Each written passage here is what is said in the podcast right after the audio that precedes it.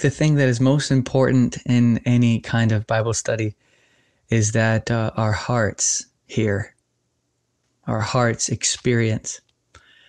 Somebody once told me the motif of Christian theology is we believe that we might understand. But the motif of spirituality is this we believe that we may experience. So I'm praying tonight that as we look at the book of Colossians, that we will experience the Word Himself. Taste, touch, sense. I pray God make Himself audible to us tonight.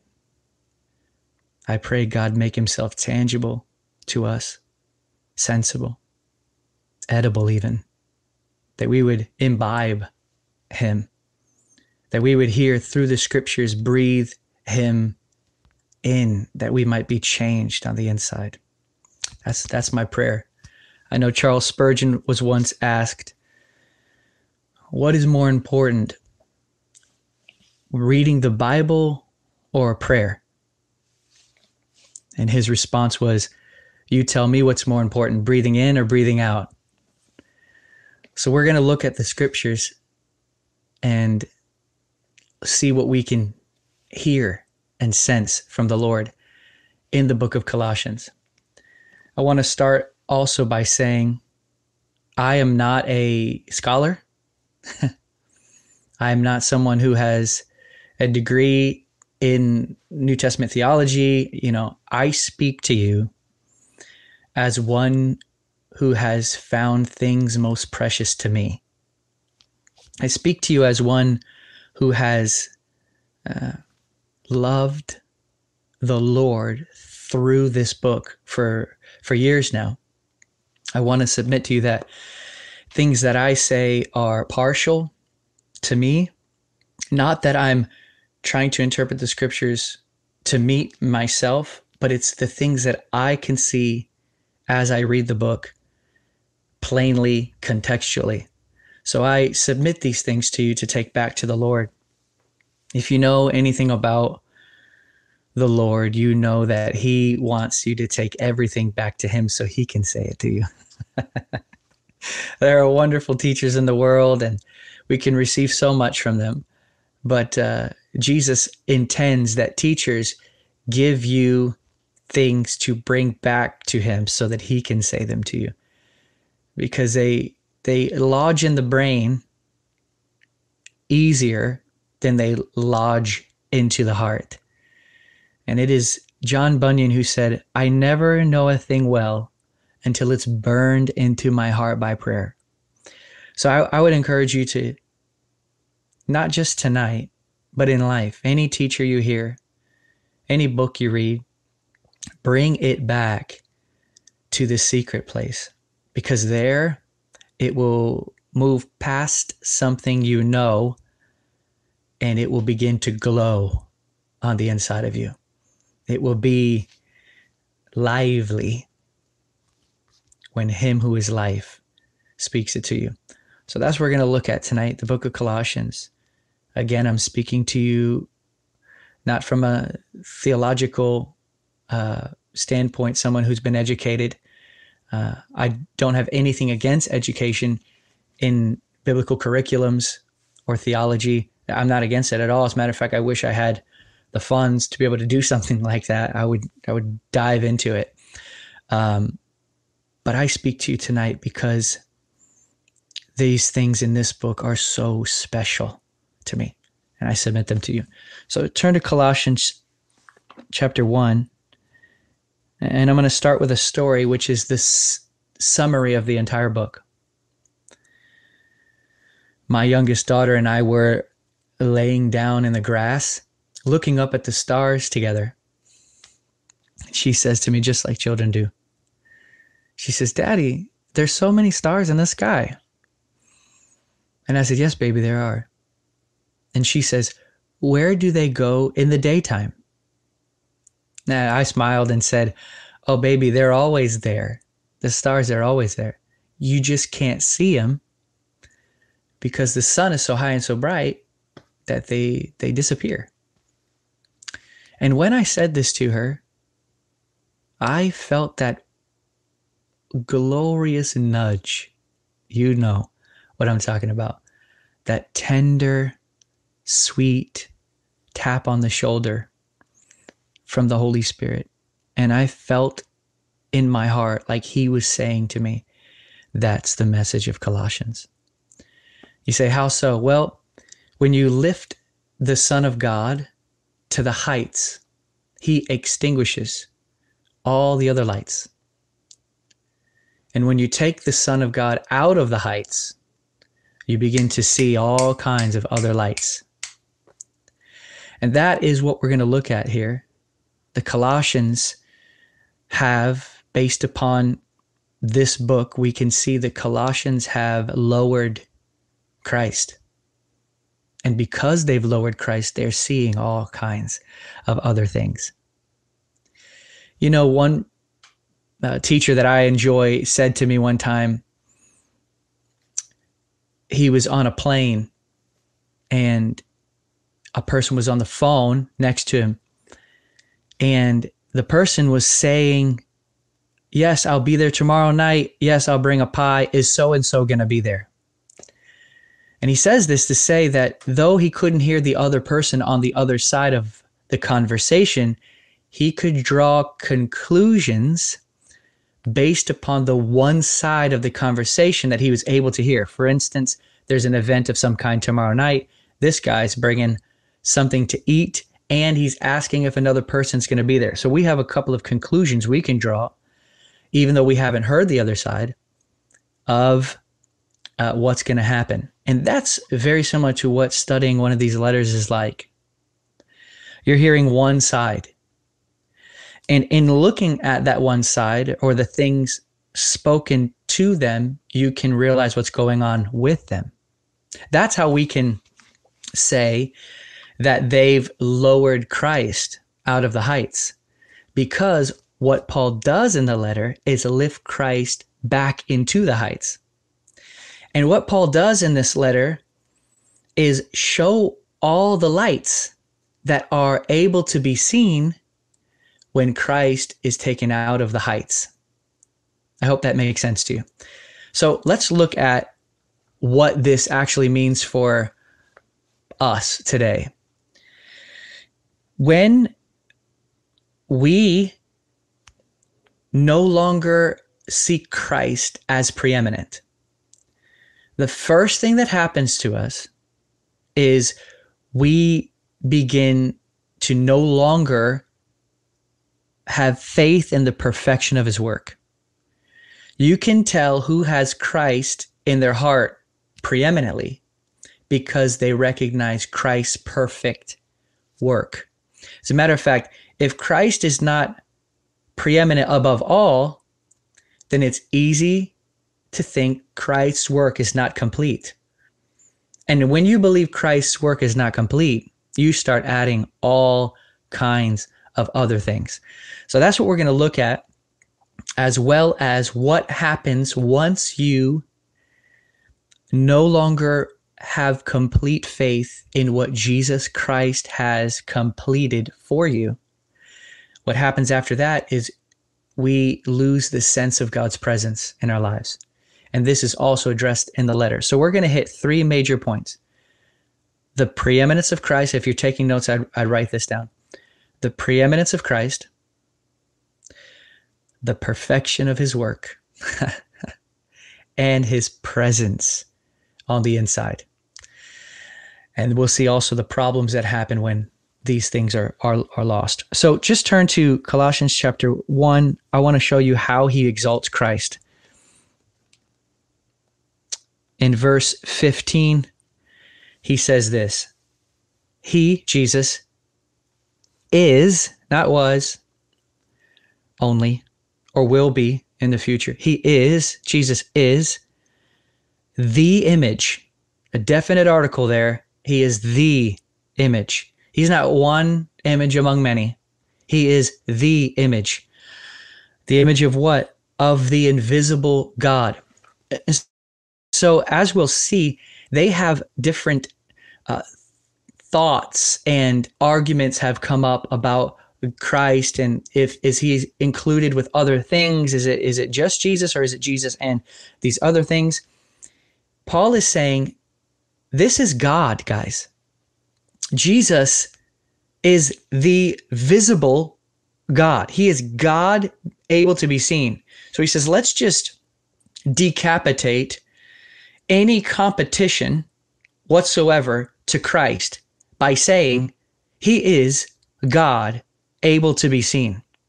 You say, Eric, but you know, we all know that. I mean, we're we're you know, we're in in Europe, we're in the UK, you know, you're in America. Everybody knows that as a Christian that Jesus is God. Well, I would like to believe that, but a lot of times people have the right doctrine in the brain. But you can tell by their lifestyle, it's not what they really believe. And we're going to look at what kind of problems come about by that, but let's look further at what he says about him. Jesus is the image of the invisible God. Look at this the firstborn of all creation. Oh, this is incredible because the title firstborn has to do with a state of like preeminence or a, uh, uh, a superiority firstborn. God has in Exodus 4:22, Israel's his firstborn son son among the nations. So Israel is above all the other nations. And so Christ is the firstborn, the superior to all of creation. But then someone would say, I mean, it says here that he's the firstborn among creation. Does that mean Jesus is created? Well, no.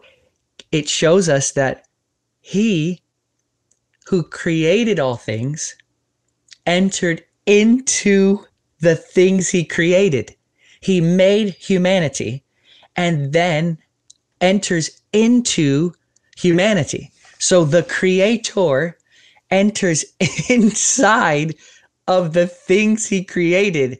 Therefore, he is superior to all the created things, subjecting himself to creation. He is the firstborn among all creation. So he's nailing down the fact that you can't come close to Christ. They're wanting to add this, that, and the other. And again, we'll look at the, what those things are. But he's trying to nail it down from the very beginning. You can't get any greater than this man, Christ Jesus. He goes on to say here, For by him all things were created, both in the heavens and on the earth. So, not just the things that that can be seen, as he goes on to say here, things visible and invisible. Not just the things that can be seen, but also the things that can't be seen. He is the origin of all that can be seen and all that can't be seen. He is the origin of all the things that are on the earth and also all the things in the heavens. So he's trying to pull Jesus so high in their minds so that it crushes any competition against him. Listen, he you don't understand he's saying. He didn't just make the world, guys. He made the world and the worlds you don't know. He, he is he is the one who is incredibly superior to everything that can be seen. But listen, he's even greater than the stuff you can't even see. I mean, we think of little glimpses in the scriptures where angels appear to men, and the, the angels were so incredible that men fell on their faces. I mean, in, in John, I think it's uh, in Revelation 1910, I think it is, or 1019, one of the two. He, he sees the angel and falls down to worship him, and the angel says, Get up, get up. Uh, there's this otherworldliness that is even superior to the world we know. But Jesus just he's not just superior in the world we know, he's superior in the world that is superior to our world. I remember Charles Spurgeon once wrote, There isn't an item on earth that excels the smallest item in heaven. And then he follows that by saying, There isn't an item in heaven that excels the smallest measure of Jesus. So we're seeing here Christ is being pulled up so high, being placed so high, so as to decapitate, to completely dissolve any competition to him whatsoever. It goes on here. He says, For by him all things were created, both in heavens and on the earth, visible and invisible, whether thrones or dominions or rulers or authorities. All things have been created through him. Now look, look at this and for him. Not only did he create everything, but all the things that are created are for him. He is the possessor of all of them. He owns all of them. This is crazy. He's like, listen, he's not just incredibly the one who uh, increases everything. He's not just the one who created everything, he's also the one for whom all things were created. Uh, to me, this is just uh, so indicative of the fact that there literally is not even one that can come close to him. And we're going to look at why, again, he's doing this. He goes on and it says, He is before all things. Man, uh, some people think wisdom is years. Well, Jesus is before all things. So, what wisdom can compare to that? he is before all things, and in him all things hold together. He is these idols that people begin to worship. He is the substance that enables things to be held together. It's ridiculous that those that beat Jesus, Jesus was supplying the air for them to breathe. It, he's transcendent above all. And Paul is saying, look at who he is. Look at who I'm talking about. Don't let this slip your notice. Don't let Jesus become like an addition or some side issue.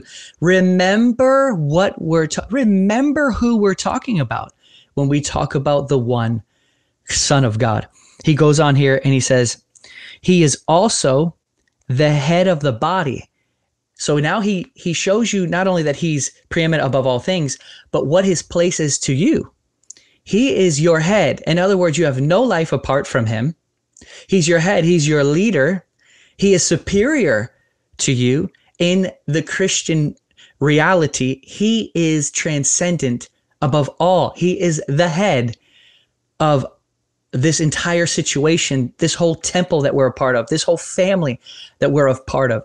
Just like if I if I was decapitated now, I couldn't move my body. The brain causes the movement of, of all the body. Jesus is the brain of the body. He's literally the only animation there is for the church. If you no longer are connected to the head, you lose the ability to move whatsoever. You lose the ability to have any vitality or life whatsoever.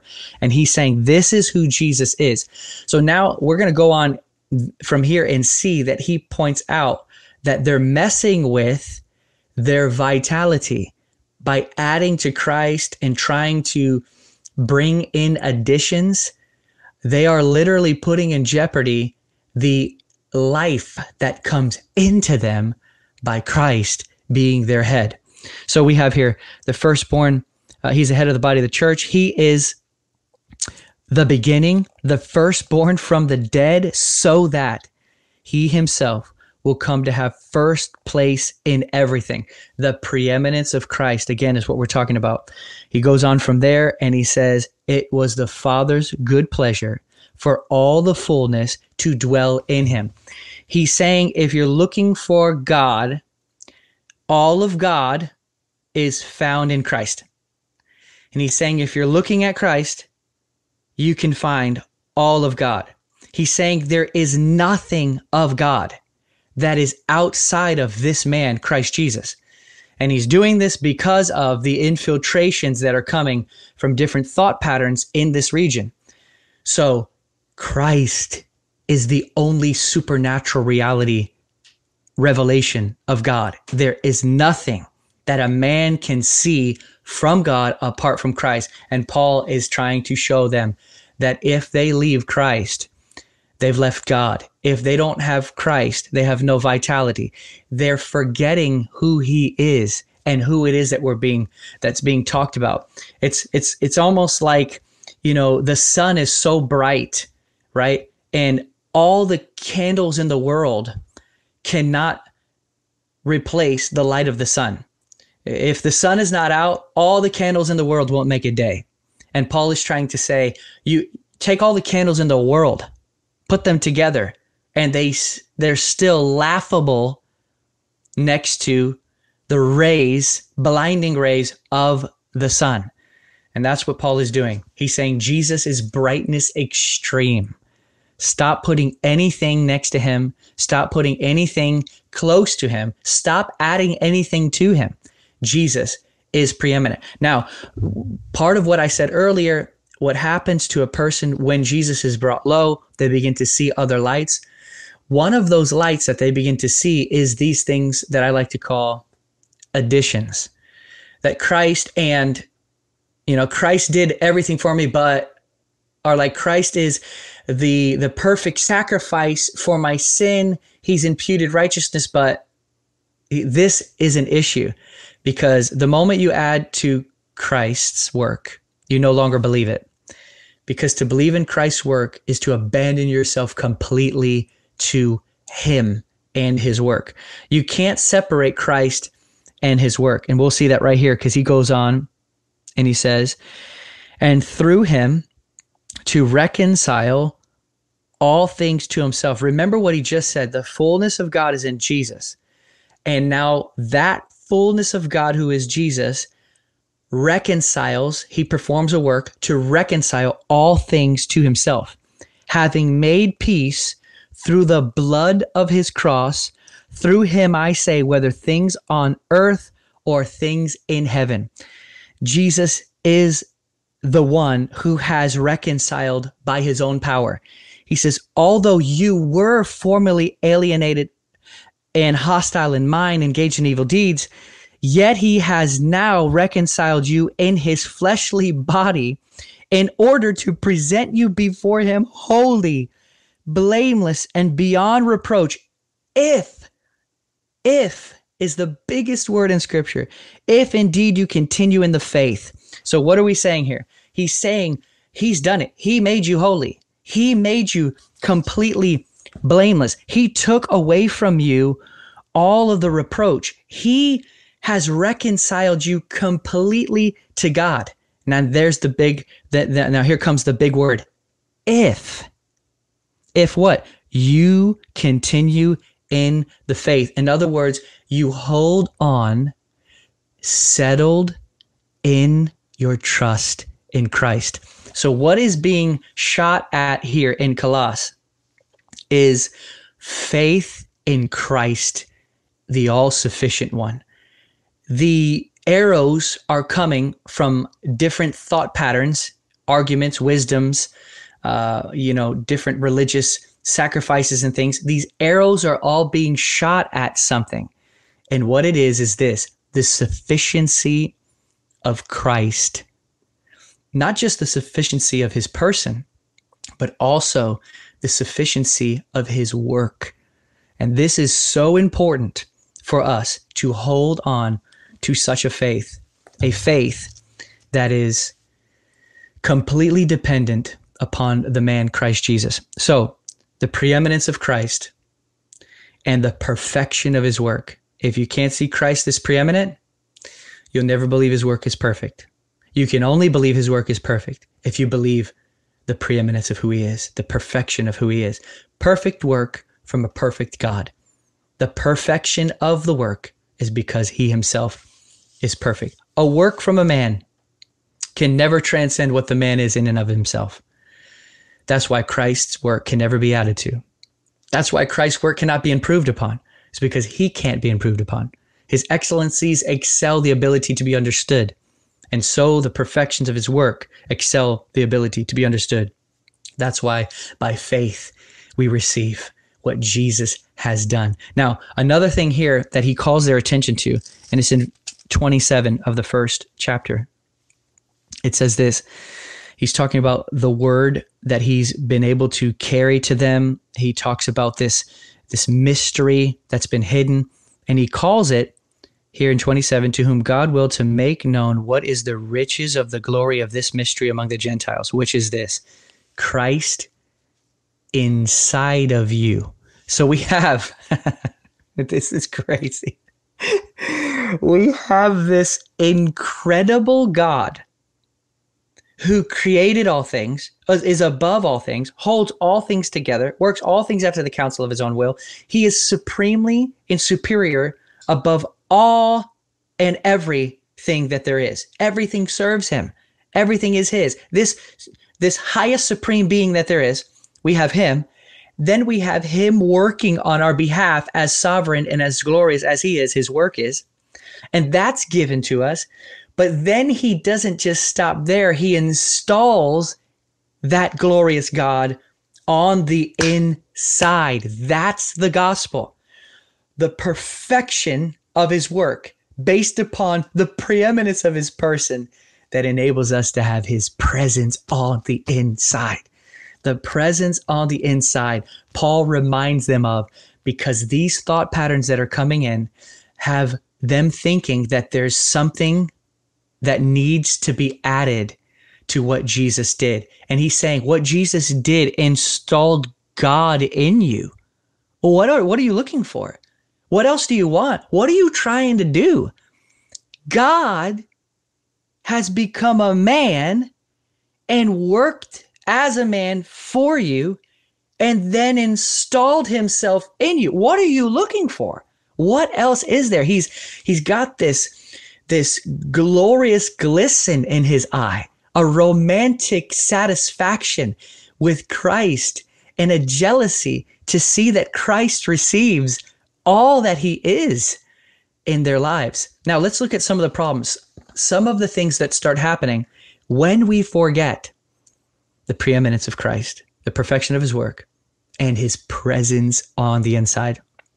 In um, the first chapter, verse 23, we looked at it already, but it says here, if indeed you continue in the faith, firmly established and steadfast, not moved away from the hope of the gospel, which you have heard, which was proclaimed in all creation under heaven, and of which I, Paul, was made a minister so he's showing us here that one of the things that starts happening is faith in Christ is no longer sufficient.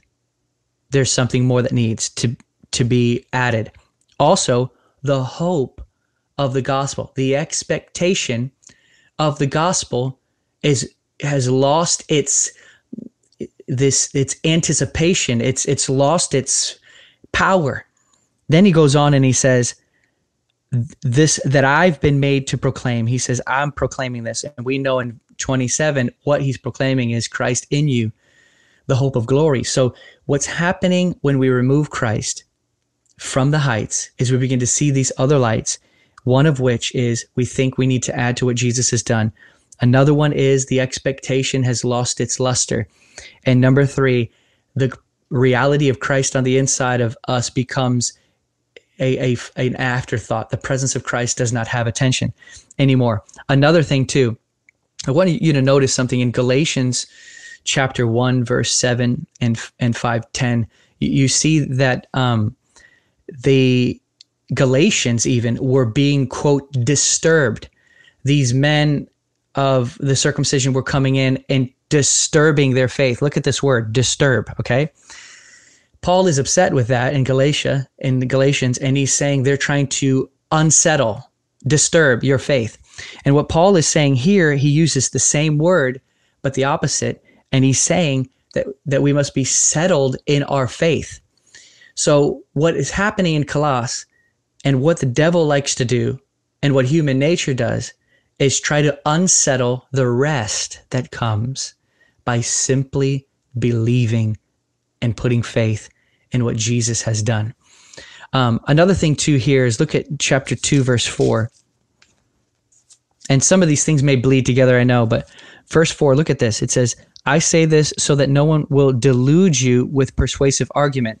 So we see that there's these these arguments that are contrasted with the verse before it, which is the riches of wisdom and knowledge are inside of Christ. So you have wisdom and riches inside of the person of Jesus Christ. And then you have these arguments, these delusions, these actual um, persuasive arguments. So you have two things on either side. And what Paul is trying to say is that the riches that there are in Jesus, you're replacing the riches that you have found in the person of Christ for these arguments, for these reasons, for these actual uh, foreign thought patterns. He's like, Are you kidding me? The riches trump the arguments. What you experience in the person of Jesus Christ far exceeds the, the wisdoms of this world. He's actually saying, in a sense, I'm not going to condescend from Christ to human brilliance. What I have in Christ transcends logics. As a matter of fact, if you look up the word there, one of the words that's used in this is the, the word we get our word logic from. So there's reasonings that are trying to slip in to get us to add to the person of Christ. The deception is to reason in other things. That's the problem. As a matter of fact, if you look at uh, 2 Corinthians 11, 2 and 3, when Paul is jealous for them to be, you know, uh, betrothed to one husband, he talks about the serpent beguiling, tricking Eve, and their minds led astray from the simplicity and purity of Christ. And so this attack comes on the mind, and it is to get you to reason in other faiths, other trusts. But there is only one trust. On Christ, the solid rock I stand. All other ground is sinking sand. So, one of the words that's used there is a word that is has to do with captivity or being kidnapped. And another translation of this verse here has to do with being stripped by the love of wisdoms. So something is lost when you add to Christ. If you want to subtract, then add. Every time we add to Christ, we subtract from the perfections of what he has done for us. It may be teachings of all different kinds. As a matter of fact, Paul calls them hollow teachings, if you will, or or teachings that leave a man empty, empty deceptions, he calls them. You can tell this because when you hear teachings that don't have Christ as their source and center, you leave and you feel empty. Even though you just listened to an entire sermon, you feel as if you were not fed. But you cannot come to Christ who is bread and not leave having been fed. The satisfaction that comes from the person of Christ, partaken of, experienced, tasted, far exceeds all the logics, all the wisdoms, all these uh, love of wisdoms and traditions, even culture, even religious things that are done. They all pale in comparison to tasting, imbibing, mm, eating uh, the Lord. So he talks about this delusion which comes from, quote, logic natural mind. You know james 3.15 tells us that the natural wisdom is earthly and demonic. It's, it literally it makes sense to the natural man but is contrary to absolute abandoned faith in christ. Uh, so another thing here that that he talks about look at chapter 2 verse 9 for in him all the fullness of deity, deity dwells in bodily form and in him you have been made complete. Whoa, did you see that? Now, I know a lot of people want to take this phrase out of the Bible, but you can't. It's right here. In him, that's by faith, surrendering faith to the person and work of Christ. In him, you have been made complete. Complete. Complete. Nothing to be added. Now, you say immediately, people start saying, Well, you're telling me that I can't grow? In the Lord? No, no, no. That's not what I'm saying. I'm saying, as far as salvation by grace through faith, imputed righteousness, and right standing before God, Christ has already completely accomplished it on your behalf. And what they're going through here is they're not believing that anymore. And he has to remind them that they can't complete something that's already been made complete. If you try to complete what's already been made complete, then you start deleting. so, uh, if you look at 16 and 17 of the same chapter, he says here, Therefore, no one is to act as your judge in regard to food or drink or in respect to festival or new moon or Sabbath day. Look at these things that are being said religious practices of different kinds, things which are a mere shadow of what is to come, but the substance belongs to Christ. When we use any kind of means, uh, or let, let me say it like this whenever we eclipse the object of Christ with a means, then what we've done is given attention to a shadow over a person. When I come to meet you, I don't stare at your shadow and try to communicate with your shadow. I can't know you by your shadow. I can't experience you or touch you by your shadow. It is literally just a figure of something that's so much greater. Jesus is the reality of what these things are shadowing and the fact that they're running to the shadows and exalting the shadows and forgetting the person this is a major problem because there's no life in a shadow. There's only life in a person. And so we see that here um, with with uh, what he's saying in 16. Um, he says, "Let no one keep defrauding you." Man, this word defrauding is is crazy. It has to do with being stripped. Let no one keep defrauding you of your prize by delighting in self abasement and the worship of angels, taking a stand on vision he has seen, visions he has seen, inflated without cause by his fleshly mind, and look at this not holding fast ahead. So I just named a bunch of things there in those couple of verses. There's the self delighting in self abasement, abasement. There is the worship of angels, visions, taking your stand on visions you've seen, inflated with your natural mind. But all of these things share one root issue. You can uh, see this, that, or the other, label them however you want, fill in the blank with whatever you want. The root issue is the same, and it is right there in the 19th verse not holding fast to the head. Once we let go of our clinging life to the presence of Christ, because of faith in what he has done and a worship of who he is. Once we let go of that, we lose animation from the Spirit. We lose the empowering reality of His presence. We lose the uh, the essence of satisfaction, and then we begin to, by this, look at Christ as insufficient, unable to be everything for us. So this not holding fast the head is the problem. It says here, from whom the entire body being supplied and held together. So if you want supply in your life, it's going to come from clinging to Jesus, his presence in your life. There's no supply for you outside of him. It says here, held together. If we want to be in unity, and not just unity, but if we want to be kept and protected, held together, and grow with a growth that comes from God, if we want God to cause us to mature and increase in this reality of Christian life, Christian union with Christ, then we have to hold on to Christ. And what these guys are doing is they're basically professing Jesus is not sufficient. So they've let go of holding on to only Christ.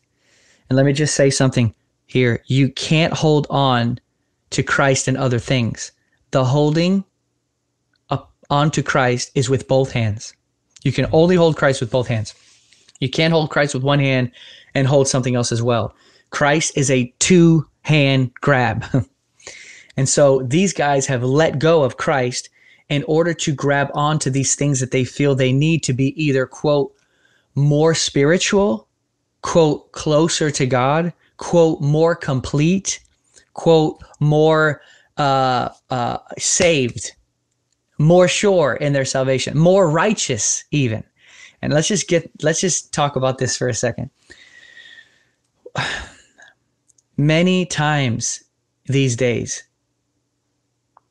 I've slipped into it many times where I feel like if I do religious things or have more religious restrictions in my life that I'm becoming more complete. I feel like I'm doing, quote, my part to complete what Jesus has done. I know nobody would actually say this, but it happens here in the heart. I'll give you an example.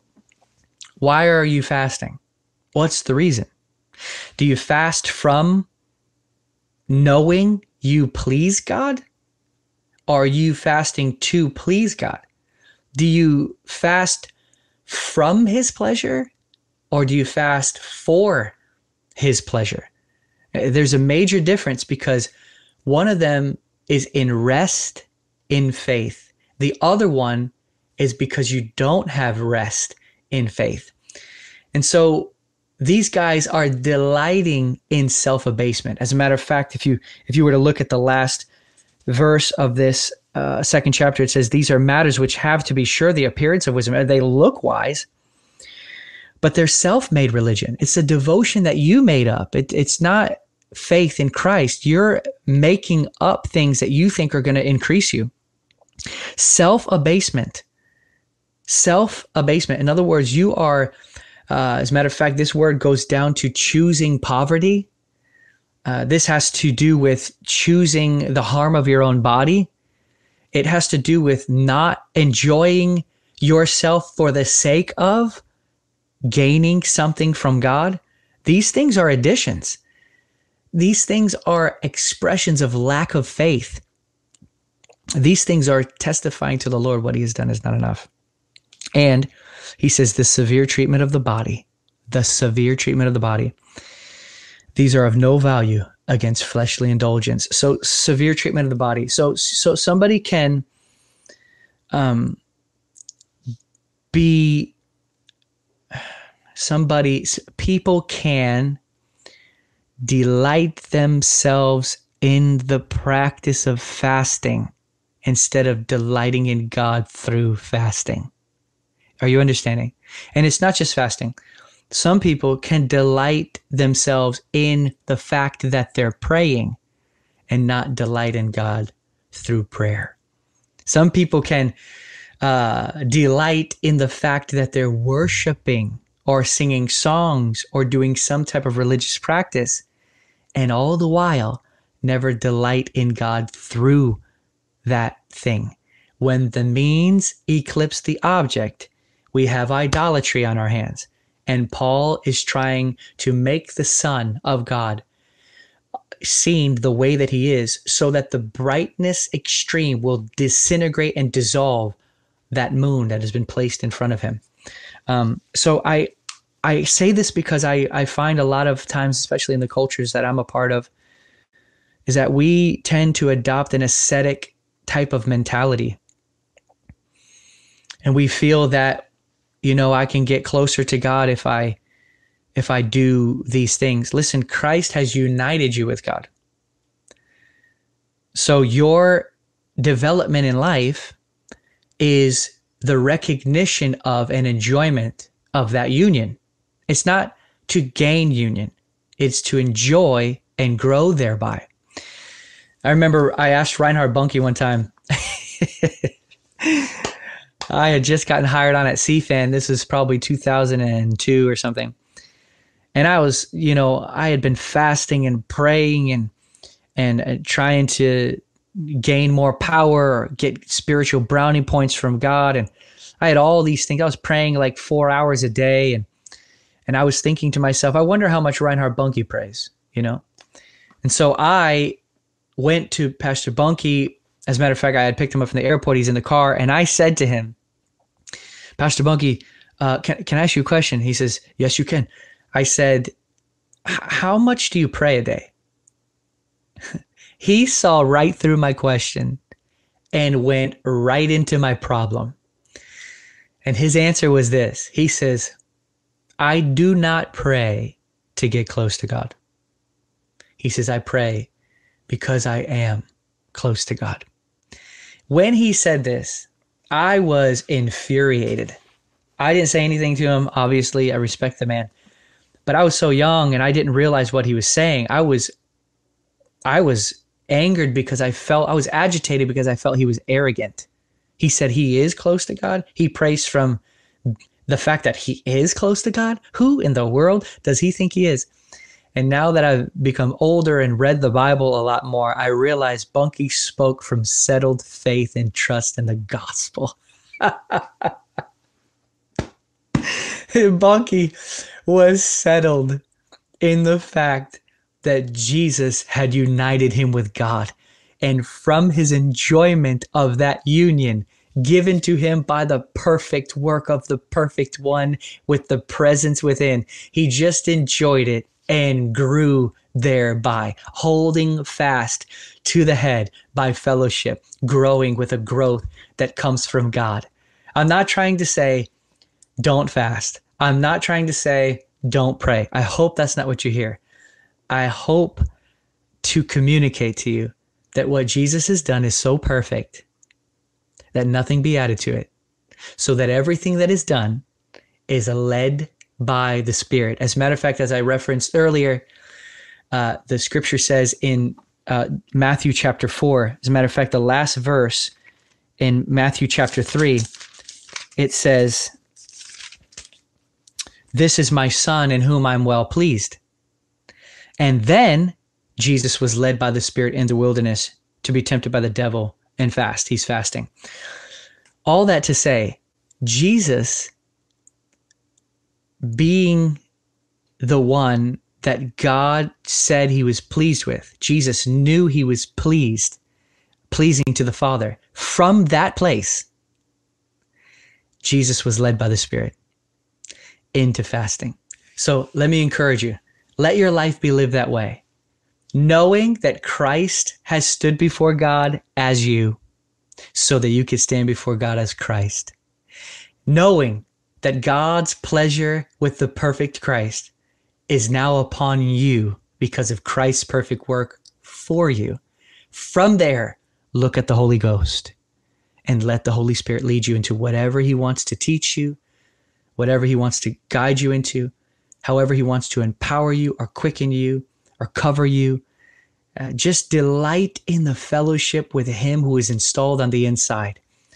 That is the root of the gospel. If we miss this delight with the Spirit who's on the inside, then the work Christ did was in vain.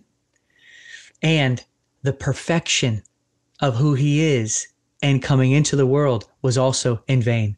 The perfect God perfectly worked for you so that you might have his presence within and he might guide you, not with law and right and wrong, but by a living, vibrant experience and reality of the person of Christ on the inside. Now, we'll close out here and I want to look at chapter 3 real quick.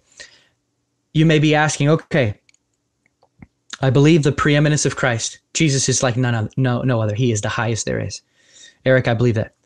Number two, you know what, Eric? I do believe Jesus' work is perfect and there's nothing that needs to be added to it. I'm free and I'm holy and pure because Christ has given that to me by his perfect work, not because of myself. I realize that and I put my faith in it. And number three, I want to live attentive to the presence of the Spirit and live my life out like that. How do I do it? Colossians 3, verse 1 shows you how to do this. It says here, Therefore, if you have been raised up with Christ, have you been raised up with Christ? Yes, because you went down into death with him by believing his perfect work and raised to life by him because that's part of his perfect work.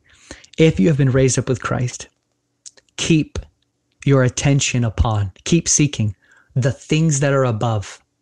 What are the things that are above? Well, I'll tell you what what they are. They are the person of Christ because he is all in all. He is the essence of all the things glorious in the heavens. Keep seeking the things above, the superior one, Christ.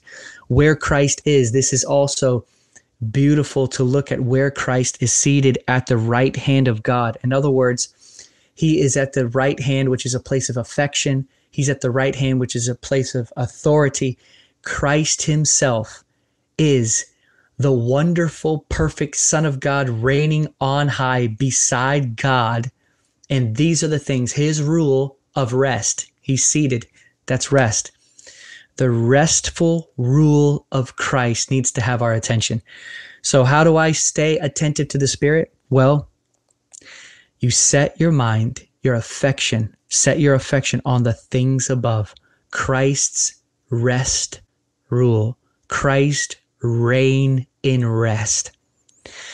Not on things of the earth. You have to make sure your attention is not stolen by the things below.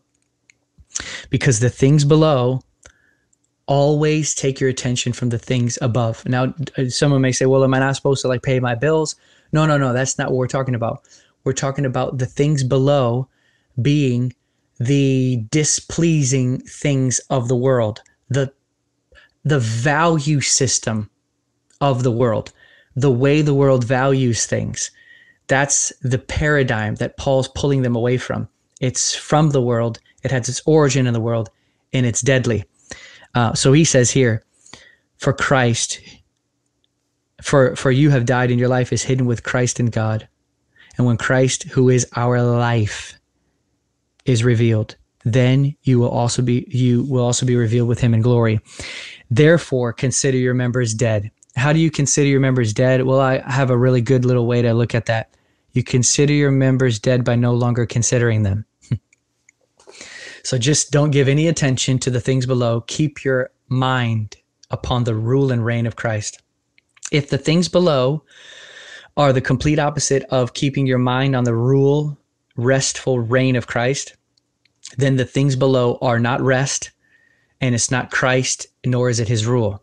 It's the rule of self, it's the rule of self centeredness, self sufficiency, self self supply.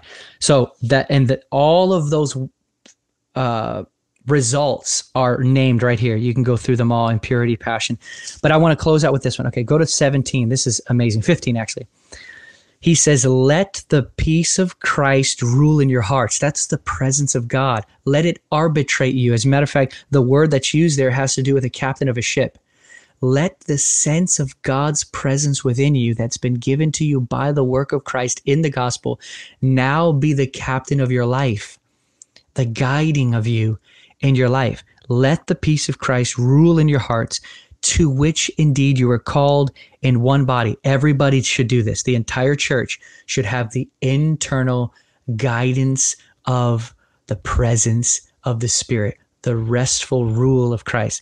Let the peace of Christ rule in your heart. Um, and uh, he goes on in 18 through uh, five, four, five. He talks about how this works out in our daily lives, from wives to husbands, children, slaves, uh, whatever you do, you're doing everything in the name of the Lord. How do you do everything in the name of the Lord? It is aware of his person, his excellencies, and his character. It's with a heart set upon him above that enables us to love our wives, enables us to be good parents, enables us to be good servants, enables us to work with all of our heart uh, for God and not for men. Uh, this is the the key for living a life uh, that is the quiet in the land. Those that are uh, linked and synced with the presence of the Spirit, who walk out the character and nature of meekness and kindness in this in this world. There's so much more that we can talk about, but that's kind of like a synopsis for the way that I have seen the book of Colossians. It has helped me tremendously in my life. As a matter of fact, sometimes when my mind starts getting scattered and I start thinking about all these things, or even feel like the lusts of the flesh or the craze of the value systems of this world trying to press in up upon me, I will stop for a second and take a deep breath. And through worship unto the Lord, I will say something like this Therefore, since you have been raised up with Christ, keep seeking the things which are above where Christ is seated at the right hand of God. Set your affections on things above and not on things below. For when Christ, who is our life, appears, then we shall re- be revealed with him in glory. I, I, keep this like right in my the forefront of my mind. Even as I did that right there, I felt my heart, my value system, my understanding, my uh, disposition, my internal paradigm the immaterial center of my being just go right up and lock upon that wonderful rule and reign of Christ and sense the sweet peace of God that now I yield to and allow to arbitrate and guide my heart and my life.